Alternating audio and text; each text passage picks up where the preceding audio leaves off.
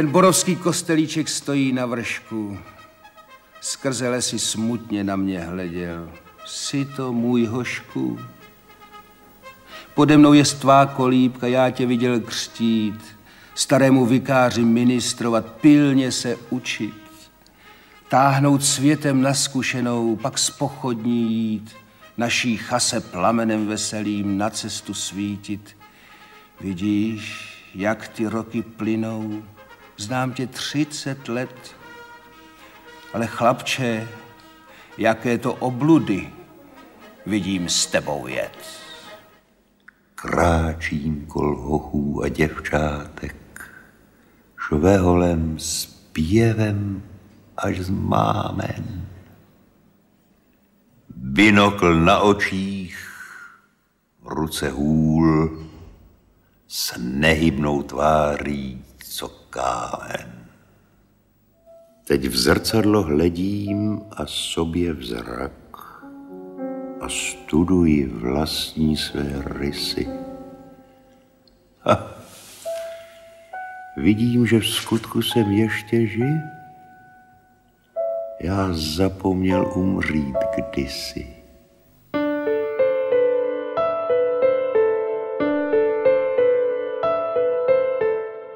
Karel Havlíček Borovský a Jan Neruda. Od narození prvního uplynulo 200 let, od úmrtí druhého 130 let. Ačkoliv je oddělovala jedna celá generace, sdíleli mnoho společného. Nad jejich osudy budeme diskutovat s našimi dnešními hosty. Jimiž jsou literární historička Dagmar Mocná, historička Magdalena Pokorná.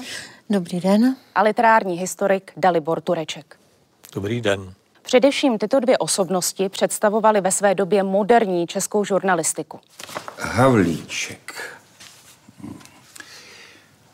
Karl Havlíček, nicht wahr? Tak byste si podal žádost o místo redaktora Prager Zeitung. Na no, mein Junge. Palacký vás doporučuje, ale policie vás musí schválit. Víte, co znamená být redaktor Prager Zeitung? Prosinci 45 se stal Karel Havlíček redaktorem Pražských novin a nastoupil do, do této funkce k prvnímu lednu 46. A tím vlastně do toho českého novinářského světa přinesl nový svět, nebo přichází s ním nový svět, jak co se týče grafiky těch pražských novin, tak co se týče obsahu, tak co se týče Eh, jazykové úrovně, tak co se týče uh, schopnosti komunikace s veřejností, tak co se týče, uh, řekněme, i motivů, kterými se nechal inspirovat i ze zahraničí. Českými novinami chcete uživit rodinu? Mají 150 abonentů. Snad najdu v Rakousku víc Čechů. Chystáte nějaké změny, abyste je získal? Chci povzbuzovat a vzdělávat českého ducha. Havlíček sliboval, když se ujímal těch pražských novin, že, se, že bude všemožně sloužit dobrému prospěchu a svědomitě zastávat svěřený úřad. Již v tomto textu, který byl takovým úvodním motem jeho práce, které považoval za své krédo, tak prohlašoval nenaříkat, nefňukat, nekvílet, pilně pracovat a odstraňovat nedostatky kolem sebe.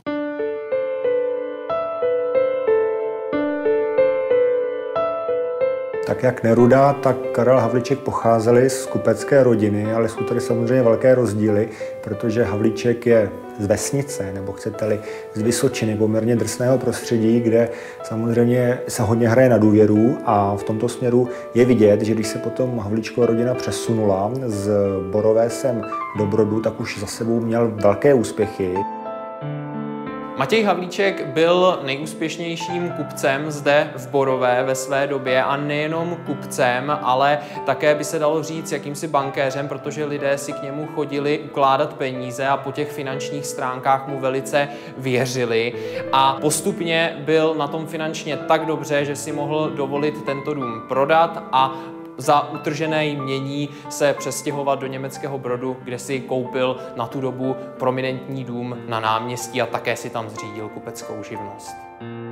případě Havlíčka bude ten vliv otce nebo jeho schopností právě na své syny velmi značný, protože nejenom sám Karel Havlíček, který se stal významným spisovatelem, novinářem, ale pořád je v tom vidět i taková ta schopnost Eh, ty noviny uživit po té ekonomické stránce. To znamená udělat poměrně dobrý způsob, jak distribuovat ty noviny, jak najít velké množství odběratelů a zároveň na těch novinách i vydělat. A vydělat jenom na těch novinách, což v té době jako nebylo vůbec zvykem. On se ujal takových témat, jako byla Česká průmyslová škola. Havlíček pro ní vlastně agitoval v těch pražských novinách. To byla záležitost, která byla na hraně zákona. Ono, jako on v podstatě by to neměl dělat, ale na, našli určitý pr- prostor, a to byla také další ta havlíčkovská vlastnost, že on chtěl využít toho, co se mu nabízelo a e, informoval v pražských novinách o tom, kdo kolik na tu pražskou školu dává. Bylo to aktivizační aktivizační pro tu vlasteneckou společnost, protože oni se navzájem eh, mohli informovat o tom, kdo kolik dal a když dá tolik, tak proč ten druhý by nedal ještě víc, nebo nedal také. A eh, pak to teda v roce 47 bylo Havlíčkovi úředně v podstatě pozastaveny tyhle informace. To bylo jedno téma. Další, a vůbec otázka školství. Jo? A d- další věc, která byla strašně zajímavá, a to je inspirace u irského Daniela O'Connella. A tady zase na něm ukázal to, co bylo pro Havlíčka důležité i potom v roce 48. To znamená ne revoluce zbraněmi, ale revoluce srdcem a revoluce hlavou. To znamená, on ukazoval na té aktivitě O'Connella, jak je možné aktivizovat a probouzet a získávat veřejnost pro svůj vlastní zájem, pro, pro zlepšení stavu vzdělání, pro zlepšení stavu e, z péče o veřejné statky, pro, pro péče o veřejné blaho, když to tak řeknu, e, formou schůzování, spolčování, diskusí, argumentací a na tom e, v roce 46 na té činnosti O'Connella tohle ukazoval. Další věc, která mu ležela na srdci, to byla otázka, jak spravovat a fungovat v rámci obce. Aby lidé byli v obci jako platní členové a aby jim ta obec také byla k něčemu, k prospěchu. Aby nebyli jenom součástí té obce, něco jako ta Almara, jak on píše, někde v koutě. Takže to byla další, další věc, která mu zá, na kterému záleželo. No a pak, když přichází rok 48, těsně ještě před revolučním období, tak se rozepsal velice obšírně o tom, jak, jaký je stav v jiných evropských státech. A vzal to od Portugalska přes Španělsko, Řecko, eh, samozřejmě Německo, Itálii, Británii, až do Ruska. Informoval o tom, co se tam děje, jaké jsou tam problémy, v čem je ta společnost dobrá, v čem je, v čem je následování hodná. Takže v tomhle bych řekla, že to jsou ty základní rysy Havlíčkovi, eh, Havlíčkovi tematického zájmu, Havlíčkova tematického zájmu. Karel Havlíček eh, píše, že člověk se nemá snažit jenom v nějakých velkých kolbištích politických a jiných. A když už jsme zde v rodném domě Karla Havlíčka, kde je také knihovna dlouhou dobu, tak eh, i o knihovnách třeba píše, že knihovna je také škola, akorát bez rákosek, bez černých tabulek, plná eh, němých učitelů, kteří nás ale, když je vezmeme do ruky a přečteme si je, dokáží naučit kolikrát mnohem víc než ti opravdoví učitele. Pan profesor Čelokovský hájí ideu jednoho jazyka pro všechny Slovany. Přátelé, říkám vám, je to nutnost. Bez Rusů a Ruska hm, se rozdrobené slovanské národy po němčování nevyhnou. A to teď budeme místo Němčinou mluvit rusky? Jaký je v tom rozdíl? Jsou to naši bratři. bratři? Ne. Rusové o ostatních národech bratrsky rozhodně nesmýšlejí. Jak se Havlíček a Neruda vymezovali k německy psané literatuře? Mohli mluvit o Nerudovi, tak Neruda uznával velikost německé literatury. tak jako ostatně asi řada jiných českých spisovatelů. Oni, eh, ta představa, že by snad eh, německou literaturu odmítali prostě proto, že byla německá, tak ta je hrozně zjednodušená. On, eh, když třeba napsal písně kosmické, tak uh, sám si zkusil několik těch kosmických uh, písní přeložit do Němčiny. Bylo vidět, jak mu na to záleželo vlastně, aby v tomto jazyce mohl dílo, kterého si velmi jako cenil a které mělo i velký společenský ohlas eh, prezentovat vlastně tomu německému čtenářstvu a ty písně kosmické potom tedy do Němčiny i byly přeloženy někým jiným a on jako to kvitoval eh, s velkým povděkem vlastně. Krom toho v jeden okamžik takové krize řekněme, vztahů národních a politických i uvažoval, že by se stal německým spisovatelem, i když to možná byla spíš, um, bylo spíš gesto, ale ono navíc je třeba si uvědomit, co tím slovem německý by se označovalo. To, o čem se teď mluvilo, tak to byla ta velká německá kultura, řekněme, Eh, vlastního Německa, to tehdejší eh, terminologií se řekl říšská.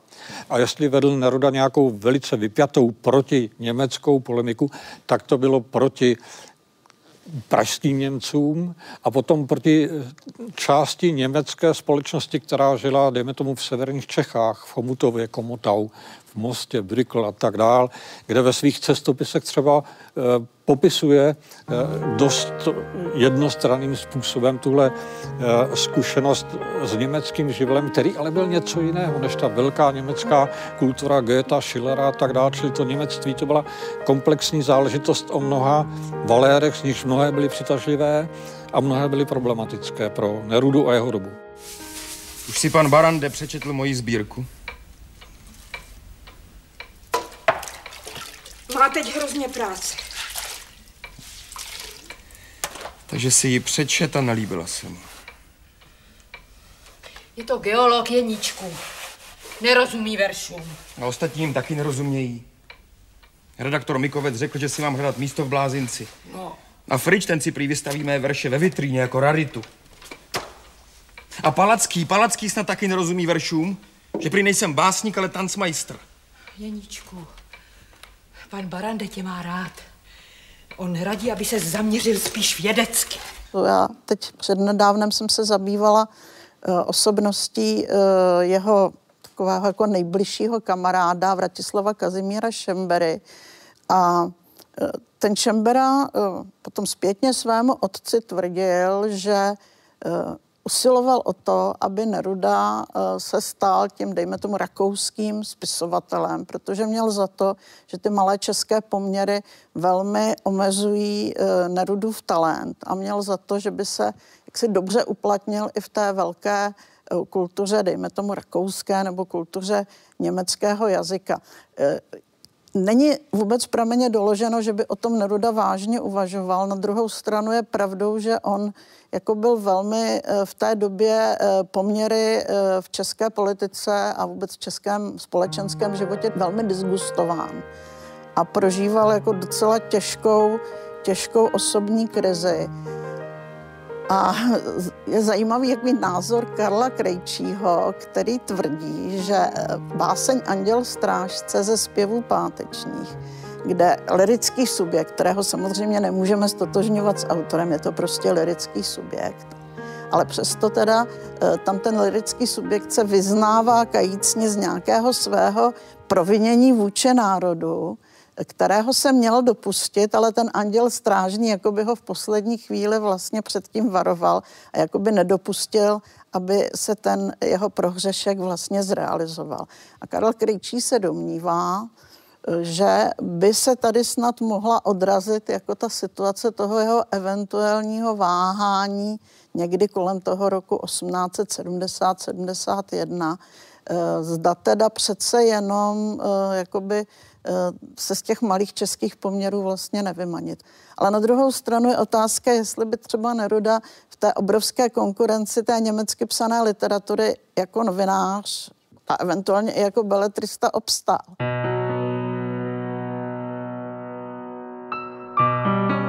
Jan Neruda si cenil odkazu Karla Havlíčka velmi a bylo to znát na dvou případech. První byl v roce 1862, kdy velká slavnost v Borové, kam směřovalo desítky tisíc Čechů, taky doprovázená publikací, takovou drobnou knížečkou, která právě je z pera Jana Nerudy. A o deset let později, v roce 1872, kdy zemřela Havlíčkova dcera Zdenka, jediná dcera Zdenka, a byla pochována zde na tomto hřbitově, tak on jako jeden z mála vůbec sepsal ve fejetonu v Národních listech takový drobný nekrolog a při, přihlásil se právě k této smutné události. Tam taky u toho Havlíčka se samozřejmě zdůrazňuje v roce 1848 ta averze vůči frankfurtskému parlamentu, vůči velkoněmectví, vůči tomu revolučnímu proudu německé politiky tehdejší. To je samozřejmě pravda. Ale když bychom se podívali třeba do jeho přípravných studijních materiálů, které jsou v archivu v památníku Národního písemnictví, tak tam vidíme, jak pilným a zodpovědným čtenářem německé osvícenské nebo postosvícenské literatury byl. Že opravdu z toho, z té velké německé kultury čerpal. Konec konců, když jsem mluvila o těch pražských novinách, tak i pro něj také byly vzorem ty velké německé listy Allgemeine eh, Zeitung. Jo? Často se to vykládalo tak, že byl ostře proti německý. Ano, protože byl ostře protiněmecký v tom smyslu, eh, že usiloval o rovnoprávnost národní, o rovnoprávnost politickou, ale ne o potlačení jakýchkoliv tedy jak, eh, národních zájmů jiných národů, ale to, co, co, co kde mohl využít prostě tu zkušenost a ten rozhled a rozsah té velké evropské kultury, tak to určitě získával i z těch německých prací. Ale u Nerudy je to analogie, protože on, když v 60. letech jednu kratší dobu vydával dva podniky, žurnalistické rodinnou kroniku a obrazy života, tak se netajil tím, že jeho vzorem je německý ilustrovaný rodinný časopis Die Gartenlaube, a ono e, s tím vzděláním, to byla skutečně samozřejmost. To nebyl dokonce ani snad nějaký osobní sklon toho nebo jiného. Nebylo možné jenom v českém jazyce v té době si zaopatřit takové kulturní nivo, takovou kulturní kompetenci, tak všestranou a úplnou, aniž by se člověk dotkl té kultury, alespoň německé a ve většině případů i nějaké další. Konec konců Havlíček ze svých studijních let psal samozřejmě, si komunikoval se svými rodiči, z nichž o tom máme samozřejmě korespondenci v tom prvním svazku našeho, naší edice vydávanou německy, protože to bylo samozřejmost. On studoval na gymnáziu, to bylo samozřejmě německé, ale tu systematickou schopnost a tu systematickou znalost českého jazyka tu získával až během studií a i během teda toho sice krátkého pobytu v arcibiskupském semináři, kde studoval z Jungmanova slovníku. Má, on byl si, mimořádně systematický student, máme krásné jeho rozvrhy hodin, kdy se čemu bude věnovat. A opravdu v těch raných eh, brzkých hodinách, než mu začíná ta oficiální škola, studoval Jungmanův slovník. Nechoď Vašku s pány na let. Mnohý příklad máme, že pán sklouzne a sedlák si za něj nohu zláme. Co sám nerad, nečin jinému. Žáku pravil kantor kdesi, třeba jeho zapačes. Oba autoři měli podobný uh, smysl pro humor, měli společná témata. Uh, myslíte, že měli i společný náhled na život? To bych já teda neřekla. Tak úplně detailně Havlíčka neznám, mám o něm jistou představu, ale přece jenom jako z hlediska prameného výzkumu. Já si myslím, nebo zdá se mi, že ten Havlíček, já si ho tak představuji jako takovou jakoby integrální osobnost vlastně, takovou jako konzistentní, vnitřně ucelenou. Zatímco ten Neruda byl eh, prostě osobnost taková, jako dalo by se říci, rozeklaná, nebo méně, méně jedno, jednostruna, ne, ne, to není dobré slovo, méně jednoznačná. On byl na jednu stranu takový jako lirický, melancholický, leckdy až bolestínský typ, ale na druhou stranu jako byl typ velmi jakoby bojovný, ostrý, schopný pustit se do velmi vášnivých polemik, ale trochu mi připadalo vždycky, jako by byl takový eh, vnitřně nalomený, co se týče svojí nějaké osobnostní integrity. Už to, jak zdůrazňoval vlastně ten svůj eh, nízký sociální původ, to mohlo prostě být něco, co skutečně eh, mu bránilo eh, jako nějak se etablovat nebo vnímat se jako osobnost, která je eh, nějak vnitřně ukotvená někde, která má svoji hodnotu a tak podobně. Takže já u toho Nerudy bych ho viděla jako osobnost takovou asi více umělecky rozeklanou, nebo já nevím, jak bych to řekla přesně. Od toho Karla Havlíčka, tam je třeba si říct, na rozdíl třeba od toho Nerudy, že Havlíčkovi byl vyměřen velmi krátký život. Umírá v 35 letech a to jeho aktivní veřejné působení je od roku 1846 do 14. srpna 1851. To znamená, on končí e, vlastně ve 30 letech. To jeho období působení je 6 leté. To také byla doba, která nedávala mnoho prostoru těm pochybnostem. V, té, v, to, v tom období toho revolučního vzepětí dokázal Havlíček jednak eh, působit na veřejnosti formou, byl poslancem ústavodárného sněmu, eh, aktivně se zapojoval do záležitostí týkajících se svolání slovanského sjezdu do Prahy. Kromě toho samozřejmě vedl z dubna 1848 Národní noviny a sledoval ty, eh, to, aby prosperovali, aby byly aktuální i v té době, kdy byl třeba jako poslanec v té Vídni. Ale myslím si, že také to, že byl tím sebevědomým, sebevědomým mužem, někdy, jak on i sám říkal, hranatým, jo, tak, že také vyplývalo, teď mi ta Dáša trochu nahrála, i z toho rodinného zázemí. Když si vezmeme třeba toho tatínka eh, Matěje Havlíčka, to byl člověk, který zemřel v 45 nebo 47 letech, ale známe z té, eh, z té dokumentace o něm, že to byl člověk, který se dokázal postavit vrchnosti a dokázal se i z té malé vsi, tehdy ještě v Borové, ozvat a vymoci si své právo.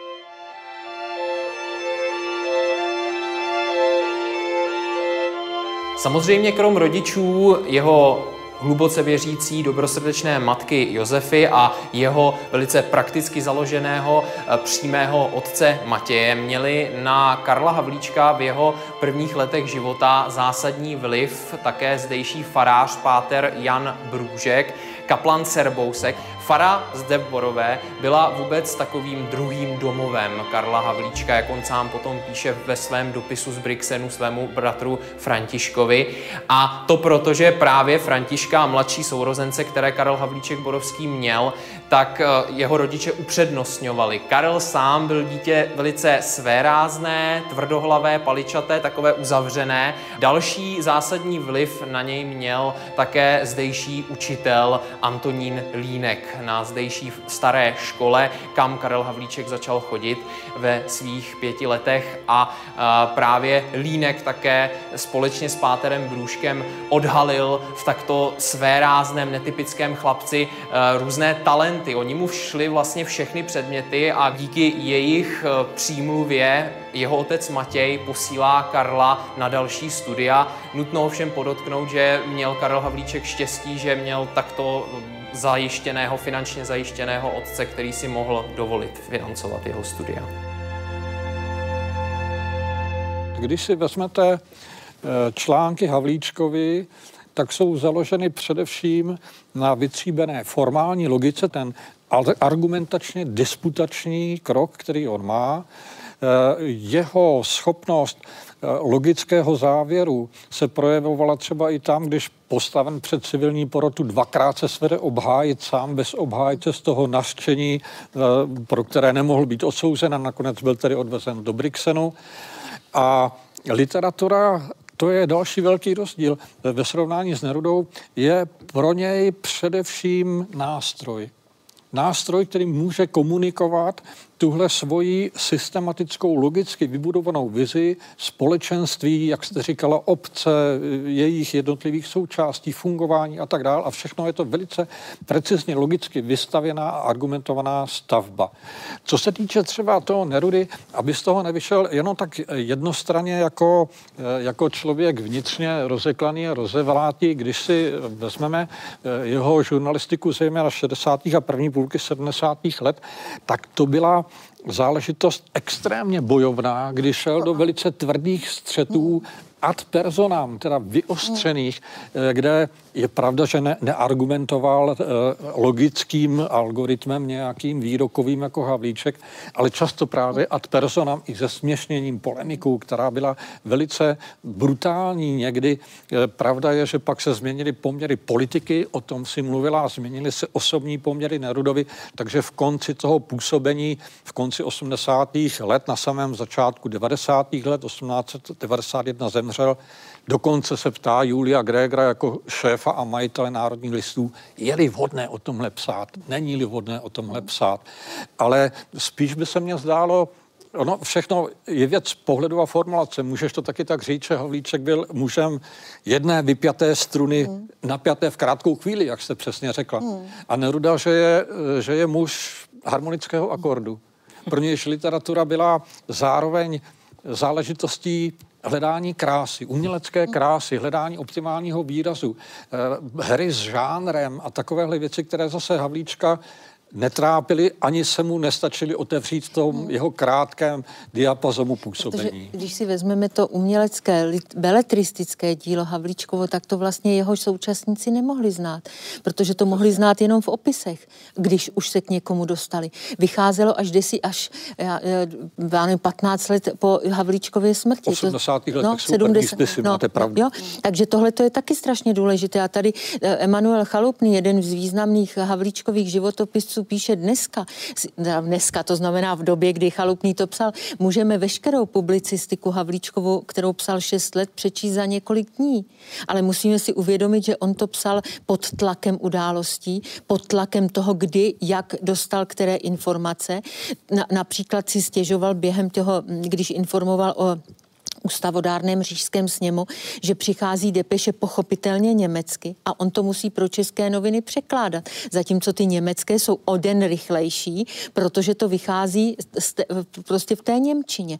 A tady děkuji panu profesorovi ještě za tu jednu věc, jak připomněl ten porotní soud, protože tam je strašně důležitá ta věc, že on se opravdu v tom dubnu 1849, kdy byl postaven před porotní soud kvůli své, svému článku výklad oktrojované ústavy ze 4 března.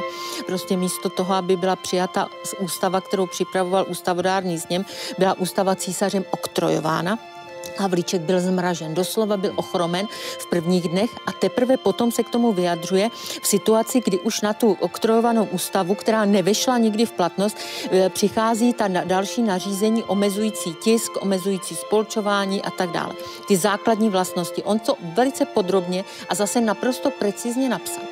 A tehdejší státní návladní, dneska by se řeklo prokurátor, Ambros, což byl jinak velmi vzdělaný člověk, hudební eh, teoretik, hudební znalec, tak ten eh, vlastně byl tím žalobcem v tu chvíli. V dubnu 49 proběhl ten soud, porotní soud, to byla taky výmoženost revoluční a Havlíček obhájil.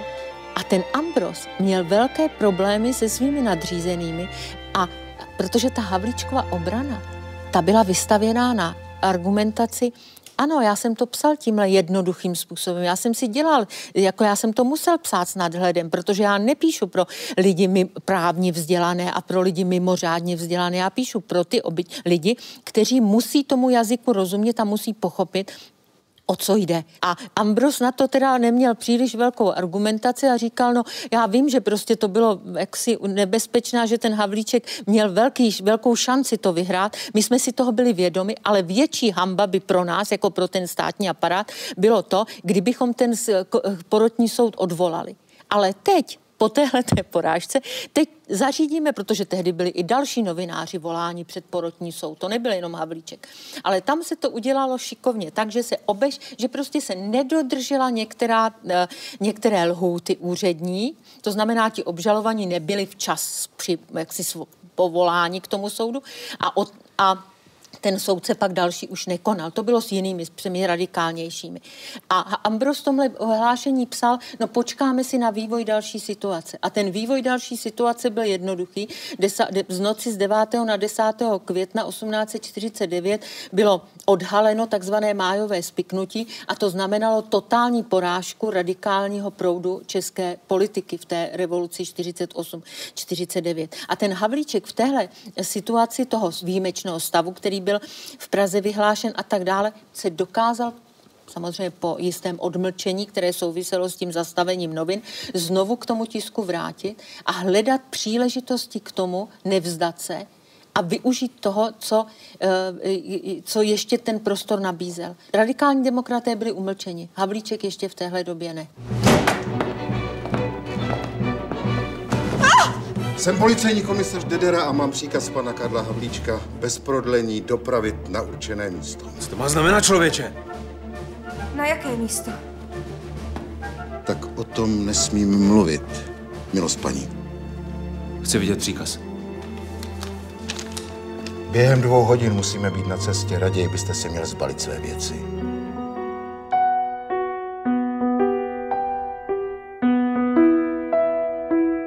Problém je, že Havlíčka máme za svého života zobrazeného primárně z profilu. To znamená, že jakýkoliv malíř, ilustrátor, kdokoliv raději využije tu variantu, teda, že okopíruje a potom následně pro své potřeby autorsky upraví eh, tento, tento pohled. Ale pak tady je samozřejmě rovina plastik a různých sochařů a tak dále. A ty samozřejmě naráží na ohromný problém. Protože zrovna v případě Havlíčkova Brodu, kde velká 4-metrová socha od Bohumila Kavky z první republiky, tak sám Kavka uvádí, že s tím měl ohromné problémy, protože musel ještě ve své době hledat nějaké pamětníky, kdo by mohl eh, Havlíčka popsat. Tohle všechno byla otázka a do dneška je otázka, která není zodpovězená a někteří významní historikové jako Karel Kazbunda pozbíral tyhle ty stopy, známky a nakonec Havlíčka popsal jako člověka, který teda byl jakoby robustní, jako člověk, který byl opravdu jako eh, dobře stavěný, ale zároveň měl jako jaký zádumčivý pohled, člověk, který je jakoby přemýšlivý a který jakoby se moc nesměje. Takže možná potom mu zůstala taková ta idea toho, že Havlíček vlastně byl člověk, eh, který se jako neustále mračil, byť za to třeba sám nemohl, protože měl třeba propadlé oči, trošku takové jakoby nakaboněné obočí a pak samozřejmě ten knírek, který jej dělal starší.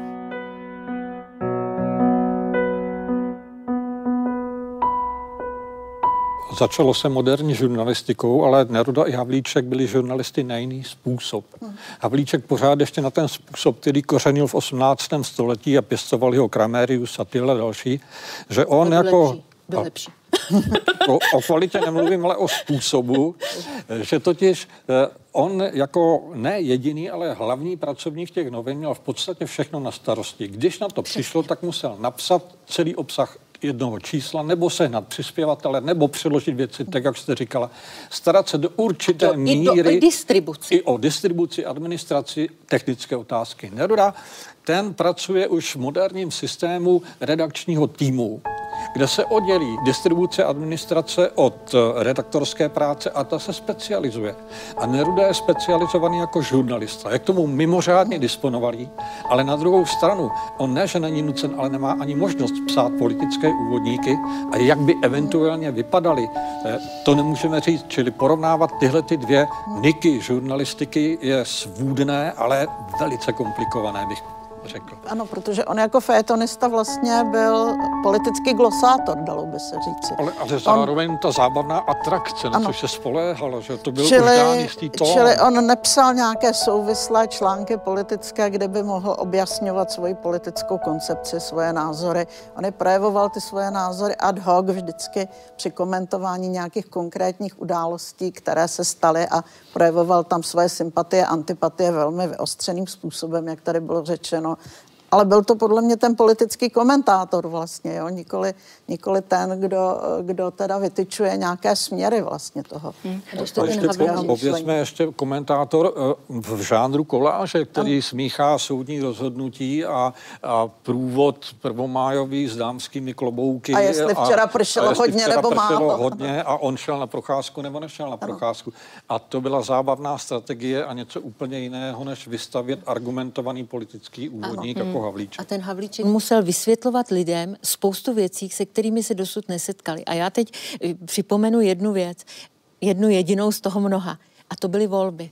Protože v roce 1848 vlastně probíhají poprvé volby v tom smyslu, jakého, jaké známe dneska. A ten Havlíček stál také v situaci, kdy měl lidem vysvětlovat, jako, že to je důležitá věc, že to není věc, která jde někde kolem nich nebo nad nimi, ale že oni jsou ti, kteří rozhodují o své budoucnosti. A vysvětloval v několika článcích, jak volit do toho zemského sněmu. To znamená lidi rozumné, pracovité, řemeslníky, zemědělce, samostatné, na vrchnosti nezávislé lidi. To bylo to strašně důležité, aby, aby ti lidé měli svůj vlastní názor a byli schopni si ho vytvořit. A do toho ústavodárného sněmu. Tam zase uvažoval jinak. Tam říkal, tam volte ty, kteří mají vzdělání, právnické vzdělání, protože to budou lidé, kteří budou rozhodovat o zákonodárství celé země. Tohle bylo taky strašně důležité, že on musel vysvětlovat věci, které ten Neruda už vysvětlovat potom nemusel. Hloupá jízda, milý brachu. když se neví kam. Veselé ty trubky postilonů jsou jen bídný klam. Všude kolomas a všude přepřahovali, kdybyste rač ve Vídni přepřáhli a namazali. Ona je jednoduché z havlíčka vytrhnout tu nebo jinou větu, to nebo jiné heslo a dělalo se to, psalo se to na fasády škol a tak dále a do učebnic to pronikalo, ale z mého pohledu jsou nejdůležitější eh, právě ty jeho tři básnické skladby, takzvané brixenské. Mimochodem první, tak jak jste říkala o dostupnosti eh, krále Lávru otisku v 60. letech Jan Neruda právě v jednom z těch svých časopisů. A tam je to zajímavé v tom, že eh, Havlíček se tam projevil ne jako glosátor, komentátor, organizátor času, který je konkrétní a třeba už pominul, ale jako analytik principu. Totiž uh, tyrolské elegie to je osobně dotčená věc a je tam všechno razantně, natvrdo, s vulgarizmy, s nenávistí zcela patrnou k tomu, co se mu stalo osobně. Hory, skály, ohromnější ještě, než je hloupost mezi národy, vedle propast bezedná, jak držka armády. Temná noc, jak naše svatá církev. A my jedem z kopce jako mžik. Darmo křičí Dedera, drž koně! Pak je ale od toho času teď a tady Havlíčka sebrali a odvezli a udělal mu to ten a ten tím a tím způsobem, krok někam v čase a v prostoru dál. Do dávných dějin Rusy, křest svatého Vladimíra. Ale tam se od osobního principu nebo od, osobní, od uh, osobního příběhu, kde k tomu, jak nefunguje absolutistická moc. Panovník, který popře principy, které by nad ním měly stát. Tomu principu se tam řekne Bůh. Následně si strhne veškerou moc na sebe, všichni pod ním to vědí, ministři, jak se tam říká, všichni ministři vědí, že se musí lísat a pod pláštíkem krást. Všichni to dělají. Panovník ví, že to dělají a že jim nemůže věřit. Ale má rozhodovat a má rozhodovat o všem, protože chce pěstovat napříč všeho svůj mikromanagement. A tak komu, kdo mu bude radit? Nezvané, nikým nevolené, jím dosazené orgány. Jednou kamaril, jak se tam říká, zbor milenek, jednou lokaj, protože je mu nejblíž a má na něj nejdůvěrnější informace a tak dále jak se zhroutí systém, když se popřou ty nadosobní a nejvyšší principy. A pak je to, co je zdánlivě nejméně radikální, co taková pohádečka král Lávra, kdysi v Irsku dávno, ale už to Irsko, jak tady řekla paní kolegyně, to pro Havlíčka a pro lidi jeho doby byl jasný signál, že jde o aktualitu. Ta irsko-česká analogie vztahu Češi, Rakousko a Irové, Anglie, Angličané. Hm. Británie. A tam jde o to, co dělá porouchaný společenský systém s psychologií. S psychologií vládce, který tlačí své skvostné a bezchybné PR a když má ty oslí uši, tak musí všichni, kteří o tom něco vědí, zlikvidovat, tam teda popravit. Proč? Proč potřebuje být sám tak dokonalý? Proč je tak vnitřně nejistý? A druhá věc, proč ty, které, on ovládá, proč ti, které on ovládá, tohle přijmou a řeknou, je to král dobrý, Lávra, jenom malinkou slabost má, vyvražďuje holiče. Všimněte si, kolikrát tohle se zreplikuje potom v dějinách a můžete říct židé a třídní nepřítel a pražská kavárna, můžete říct cokoliv. A pak je tam třetí psychologický valér, co ten chudák holičku kulín, který se to všechno doví, nějak si to udělá, že přežije a teď je otázka, a co ty budeš dělat čtenáři, člověče obecně, až tohle všechno budeš vědět. Až se ti to všechno vyjeví, jak nefunguje společenský systém, jak ničí duše těch, kteří vládnou, i ti, kteří jsou ovládaní, a ty to budeš vědět. podle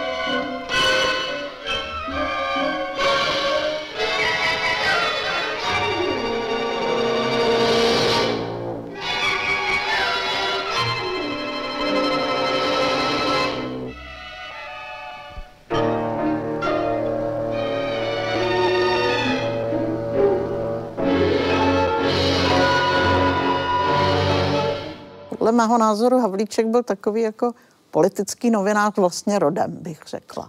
A on i jako politický novinář vlastně začal a k té beletrii se v podstatě dopracoval a jak se říkal, ta beletrie více méně mu byla názorem, byť svoji nespornou uměleckou hodnotu má a dodnes eh, vlastně působí třeba čtenářsky velmi dobře eh, i třeba na naše studenty, dejme tomu. Hmm možná daleko lépe než některá jiná jako díla 19. století. Ale ten Neruda ve prvních letech své činnosti, byť tedy eh, nějakým způsobem spolupracoval s tím liberálním německým tiskem jako lokálkář, tak ale se profiloval vlastně úplně jinak. On se profiloval uh, vlastně jako literát, dalo by se říci. On měl tu ambici vést ten časopis Obrazy života jako moderní literární časopis. Čili v té oblasti literatury on byl vlastně ten koncepční a programní člověk, jako byl Havlíček v té politice. A je otázka, kdyby se mu bylo z, toho, z těch obrazů života podařilo udělat regulární časopis, eh, což měl v plánu, ale bohužel se mu to nezdařilo, protože nedostal z důvodu toho, že byl považován za osobu politicky nespolehlivou, zejména za své styky s Josefem Václavem Vryčem v 50. letech tak eh, tu koncesi nedostal prostě na to, aby se z toho stal řádný časopis. A on se tím tím pádem nemohl uživit a musel přemýšlet o jiných vlastně cestách, eh, jak získat nějaké praktické povolání. No a v roce 1860, když byl založen časopis Čas, tak náhle se ukázalo vlastně, že tady je pro spisovatele možnost živit se žurnalistikou. A on se na tuhle tu cestu dál. Ale je otázka, kdyby, kdyby třeba ten časopis se mu podařilo založit, tak jestli by se z něj vlastně novinář vůbec stal. Báječně krásný to byl sen. Vše, že se zemi koří. Tisíce světů, že kolem ní se točí a láskou hoří. Krásný to sen. A přeci jen sen. Ze světů zbyl nám jeden jen. Jen měsíček náš věrný. Měsíček ze všech sám a sám okolo nás se točí, zprovází zemi životem a nespouští z očí. Děvčátko, lidské poupátko, měsíčku sobě všimni. Snad se ti tisíc kořit zdá, jen jeden je upřímný. Poezie byla vnímána tradičně jako nejvyšší literární druh. A tak eh, bez zesporu ten, kdo chtěl v literatuře něco dokázat, což jistě byl i případ Jana Nerudy, tak prostě se k té poezii obrátil, ale na druhou stranu on, on jistě byl i disponován k tomu tedy psát eh, zejména lirickou poezii v, v tom mládí. A také psal prózy, protože hned od začátku vlastně, protože už v Almanachu Máj má svoji prózu z noteční knihy Novinkáře, čili čili on psal tu poezii a prózu souběžně. Ale byla to zase jiná poezie, než byla ta poezie Havlíčkova, protože ty Havlíčkovy skladby nebo epigramy, to je prostě tvorba satirická.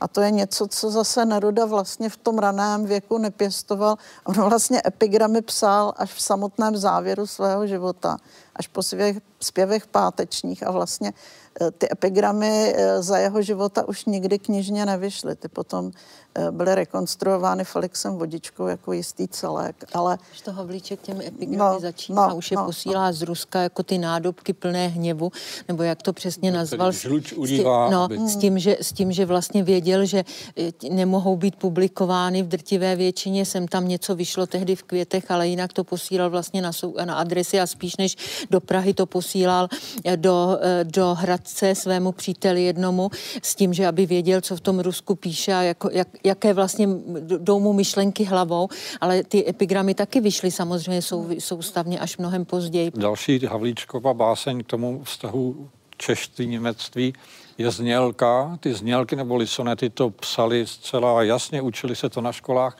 Národně laděné znělky, čeští básníci, mladí studenti psali zcela jasně. A jedna ta jeho znělka je, jak slunce zapadá do Němec za naši krásnou Šumavu a je teda laděná proti německy v tom smyslu, že tam teda mizí ten jas, v Německu hmm. je ta tma a tak dál. Ale co je pěkné, že to je ta naše Šumava, která ovšem v reálu byla hmm. oble, obydlena v té době z 98 nebo kolika procent Němci, Němci samozřejmě. Takže to je taková malinká básnická anexe. Ale ta druhá věc je prestiž poezie. Havlíček udělá vlastně to, co Mácha a mnozí jiní. Jakmile to dovolí tehdejší tiskové poměry, že v 25 letech může stát jeho jméno na obálce a titulním listě knížky, tak vydá báseň. Eh, pravda, že Mácha chtěl, jak známo, vydat román nejdřív a vlivem okolností to byl Máj. U Nerudy už jsou to teda jeho básně, hřbitovní kvítí, které vydá jako to první, co může mladý muž publikovat a přinést na knižní trh. Ta prestiž poezie je obrovská. Ale v tom vůbec nebyly výjimkou, protože ano. prostě to, těch, těch mladíků, kteří psali básně a vydávali potom svoje básnické knihy, tak těch byla velké množství a Většina z nich samozřejmě tu literaturu potom už dál nepěstovala. A ta satyra... Vystudovali, měli občanské povolání a na literaturu zapomněli. A patřilo to k dobrému toho... profilu studenta, jo. ať už gymnaziálního, vyšších ročníků nebo univerzitního, uh-huh. že psal básně a že uveřejnil sbírku básní, jo. nebo aspoň si sedl do kavárny a otevřel náhodou ten list na stránce, kde stála jeho báseň. Hmm. To, je, to je jedna věc, a i ten Havlíček, ale vždycky tam měl tu satiru, že jo? ten satirický osten, když si vezmeme to generální schromáždění uh, z roku 1847, tak tam vlastně glosuje všechny ty významné představitele české společnosti a velmi i, buď ironicky, ale taky jízlivě, takže to taky patřilo k tomu jeho stylu. On to vnímal jako samozřejmou součást své tvorby, že je pichlavý. To a taky to někdy. myslím, že byl osobitý. Jako no určitě satirické básně to zase tak úplně obvyklé nebylo. No, protože... bylo, nebylo v českém kontextu, to bylo obvyklé, neobvyklé, v německém kontextu to bylo velice obvyklé a tam se mluví o Heinrichu Heinovi, ale je tam jedno jméno, které ještě by bylo důležitější připomenout a to je Freilich Grad, kterého se znal Neruda, znal ho Havlíček a tak dále. Uhlíř Laloček se stále ještě modlil, aby uhlí přidražilo a Arab spěchal na sklenku k panu Vondráčkovi. Policajt pan Kedlický stál pevně na svém místě, i žebráci na schodech Mikulášského kostela. A žena hlásného krepindla vaří k večeři něco ostřejšího. Proto si pan Krepindl jde pro tři žejdlíky piva.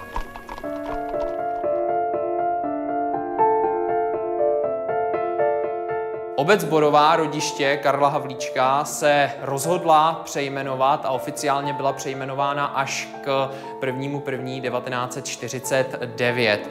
Oficiálně, avšak eh, neoficiálně se k němu hlásila již samozřejmě za první republiky, kdy proběhly pokusy o přejmenování, nicméně bohužel z různých důvodů nebyly realizovány. Karel Havlíček vlastně jediným spisovatelem 19. století, jehož jméno není v jednom městě, ale dokonce ve dvou obcích, včetně teda Havlíčkovy Borové.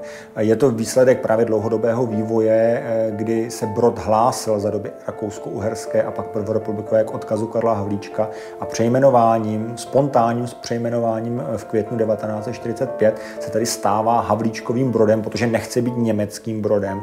Ten Brod se jako zavázal tu Havlíčkův odkaz do budoucna rozšiřovat a nějakým způsobem ho i jako udržovat.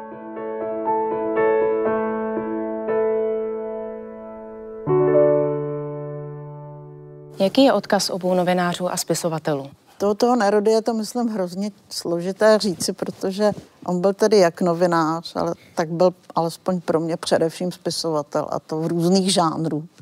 A v každé té oblasti eh, té jeho tvorby asi eh, to je trošku jinak, podle mého názoru. Ono s odkazy to bývá komplikované hmm. i v civilně správním řízení, jako na to v literatuře. Hmm. Ale u Nerudy poezii je spousta zajímavých věcí, ale tím, jak ztrácíme k poezii klíče pozvolna, tím, že pro nás není tím, co byla kdysi, tak snad možná v proze jsou věci, které jsou velké, které po mém přesáhly um, dobovou úroveň, a to nejenom u nás, myslím zejména na povídky malostranské, které jsou let's a jediné, čím nejsou, na co jsou někdy redukovány, takovou trochu sentimentální vzpomínkou na starý zašlý svět. To je kulisa, ve které se u Nerudy něco odehrává, ale odehrávají se tam velká, hluboká psychologická dramata nejrůznějších typů lidí. Jak Havlíček ke svému umu přišel, hlavně spisovatelskému, to je podle mě záhada pro každého jednotlivce. Prostě se tak narodil. Pro mě, pro mě Karel Havlíček spíš opravdu ukázkou něčeho, co se dá číst neustále. On stojí o samotných základů vlastně demokratického smýšlení, způsobu, jak přemýšlet o věcech veřejných a proto mám mnohem raději jeho novinové články, než eh, spíše to, co známe ze školních lavic, jako jsou epigramy nebo eh, ty satirické básně. I ty jsou samozřejmě vhodné číst, ale pořád takový to gro, proč toho Havlíčka máme rádi do dneška, nebo nějakým způsobem připomínáme, ať už názvem města nebo jakoukoliv další eh, vydavatelskou činnosti, tak by to měly být právě ty noviny, ty jeho články, které jsou náročné, ale přesto jsou klíčové.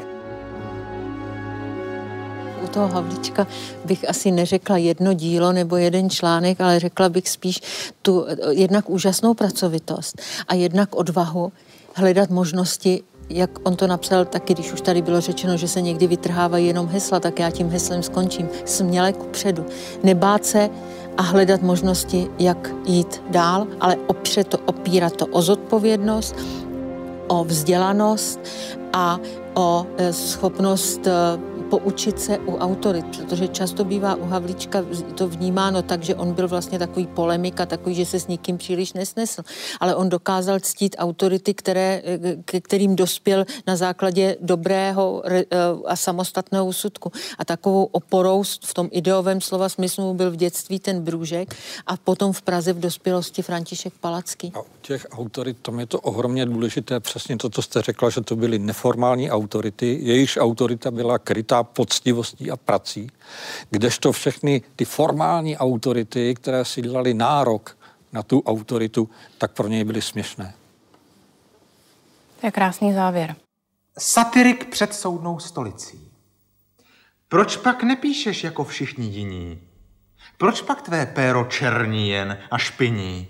Ale vy, páni kritikáři, vždyť ho jen namáčím v kalamáři.